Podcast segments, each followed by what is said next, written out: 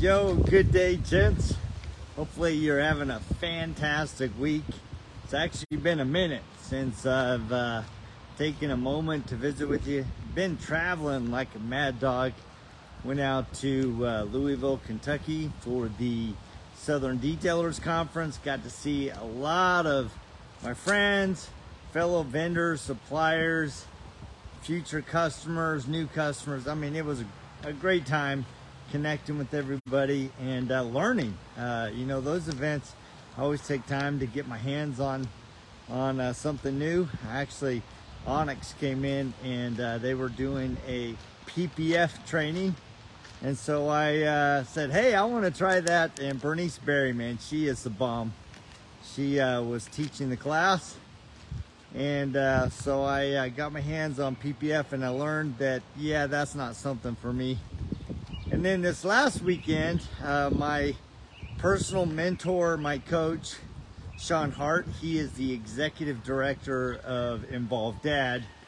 And he invited me to come out to Orlando to hang out with him um, where he presented at MOA, uh, which is a which is a minority um, organization for athletic directors of the university. So all of these athletic directors come in for a four and five day um, training session on how to recruit kids, how to create a brand, how to create environment for these kids so that they'll thrive. You know, just it, it was amazing. And Sean was the keynote speaker. And his message really got me thinking um, because he got very personal and he was sharing some experiences that he had in particular uh, with his dad or as a young man his lack of experience with his dad and how he was really yearning for his dad's love his approval his respect. And uh, Sean had big, big aspirations of playing uh, not only college football, but also NFL. And uh, he shared how when he was young, you know, he started getting these letters from universities that were interested in him. And he was really excited because he got one from Notre Dame. And uh, so he waited all day for his dad to come home and was excited to share this letter that at least they were looking and, and considering inviting him to play. And uh, his dad drove up in his big long caddy, and Sean's excited. And he goes down. He said, "Dad, Dad, look." Well, I actually called him Nate because he didn't call him, him Dad. That's kind of the relationship they had. And uh, he said, "Nate, Nate, take a look." And his dad looked at the letter, looked at him, looked at the letter again, and he said, You're too small. And that just crushed his spirits. It crushed his self esteem and it made him feel like he was small, like he was too small, not only in the eyes of the university, but also in the eyes of his dad. And that kind of stuck with him.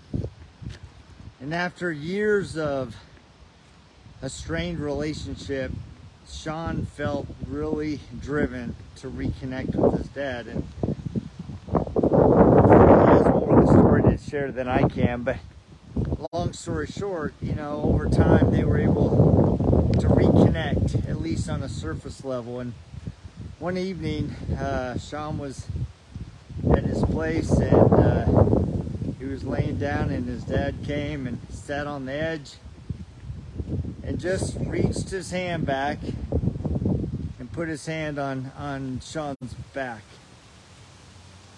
And in that moment, Sean knew that his dad was trying to say, I'm proud of you.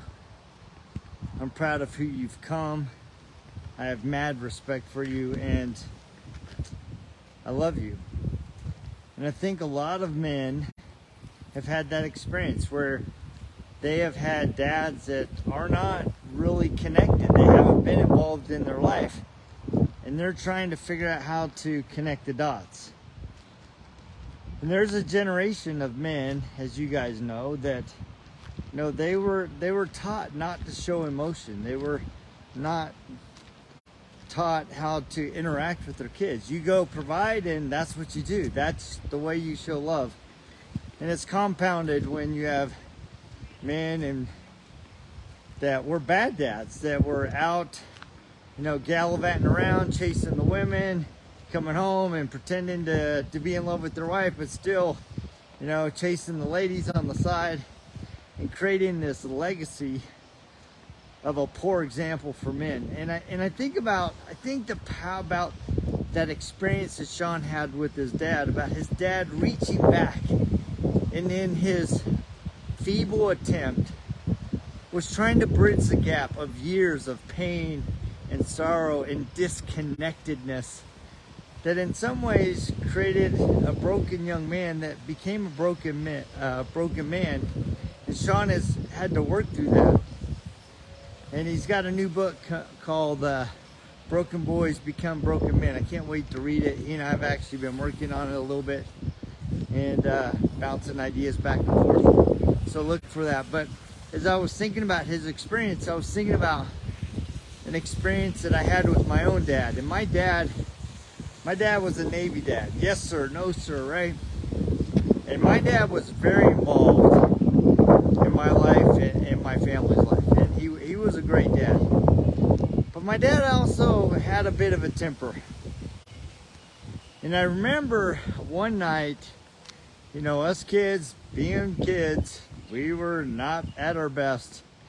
And my dad lost it. And he lost it pretty, pretty, uh, you know, nobody was abused or anything, but man, he lost his cool and he was mad and he stormed out of the house and he was gone for hours. And, you know, I kept, you know, my little kid heart, you know, I'm, I'm sad, I'm crying, I'm wondering when my dad's gonna come home. I'm disappointed that I upset my father, disappointed that I caused the chaos in our family. And um, finally, mom said, Boys, you know what? It's time to go to bed.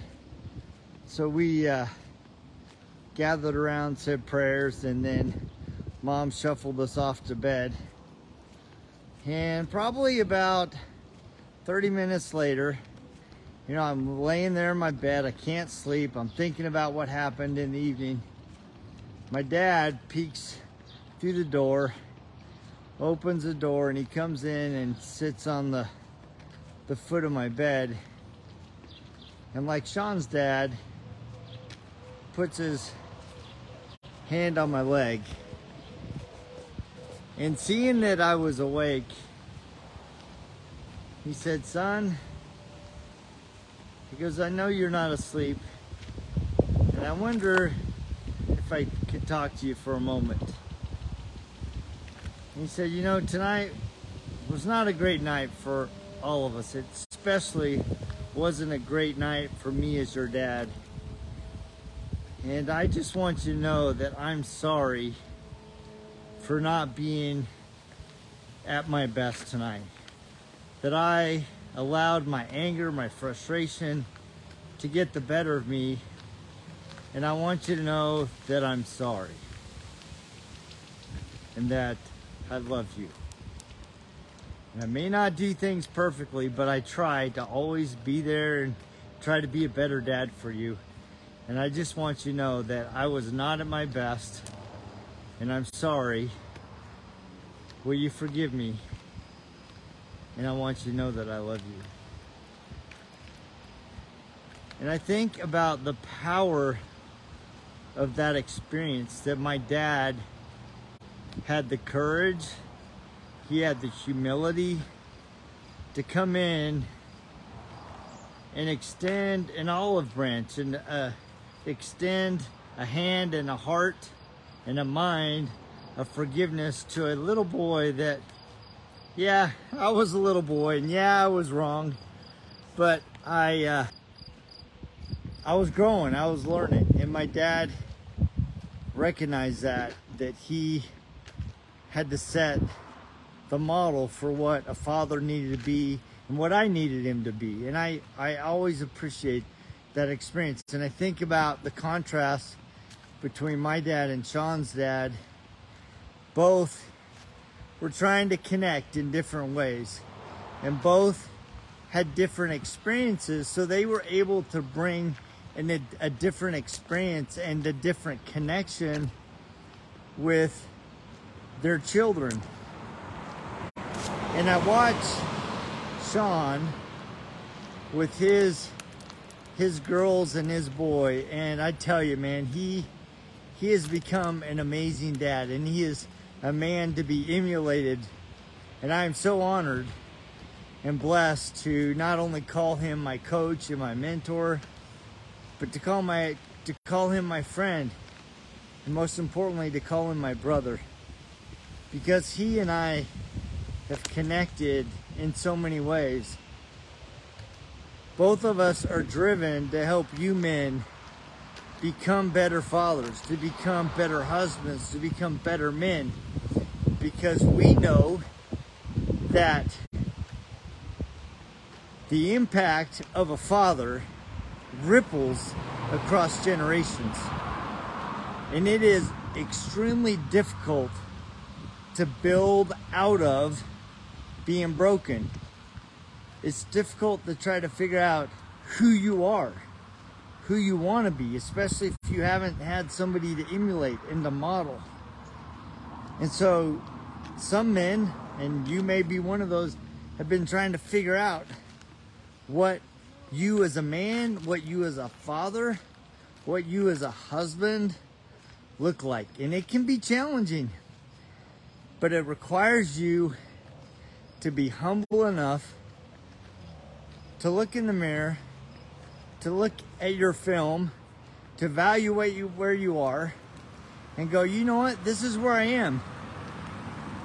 And uh, yeah, maybe my past wasn't the best. Maybe I didn't have the best foundation, but I can build on what I have. And I can lean into those characteristics that I admire and I see in other in other men. And it really is a journey, right? I'm not I'm not the man I want to be, but I am pleased with who I am. And that has come through concerted effort of being dedicated day by day, moment by moment, week by week, doing the little things to improve my character, to make me a better father to make me a better husband. Because in the end, guys, we have the power. We have the power to inspire, to lift, to direct, to lead, to guide, to be humble, to be taught. And man, when we when we have the vision of what we can do as a dad, and we recognize that what we're doing now, every day, compounds over time. And it leaves a legacy. It's interesting because now my kids are all 21 and above. And it's interesting to see who they've become. And in large part, it's because of the foundation that Judy and I gave them. But it's also they're taking their own personalities, their own gifts, and they're building and creating something new. But I think that the foundation that we gave them will serve them for a long time and give them something to build on. So, men, what kind of foundation are you giving your kids? What kind of bridge are you extending to their heart, to their mind, to their soul? Because I can tell you, some of you men, you are the hope. You are the beacon. You are the foundation for your kids. And they're looking up to you and they're yearning for you be the example for them to follow. So, anyway, thank you guys for tapping in. As you guys know, we check in, or at least I try to check in every week. This week, this one actually took a couple weeks, so forgive my uh, lateness in getting to you guys, but I hope you guys have a fantastic day. We'll check you later right here on Father's Fire. See ya!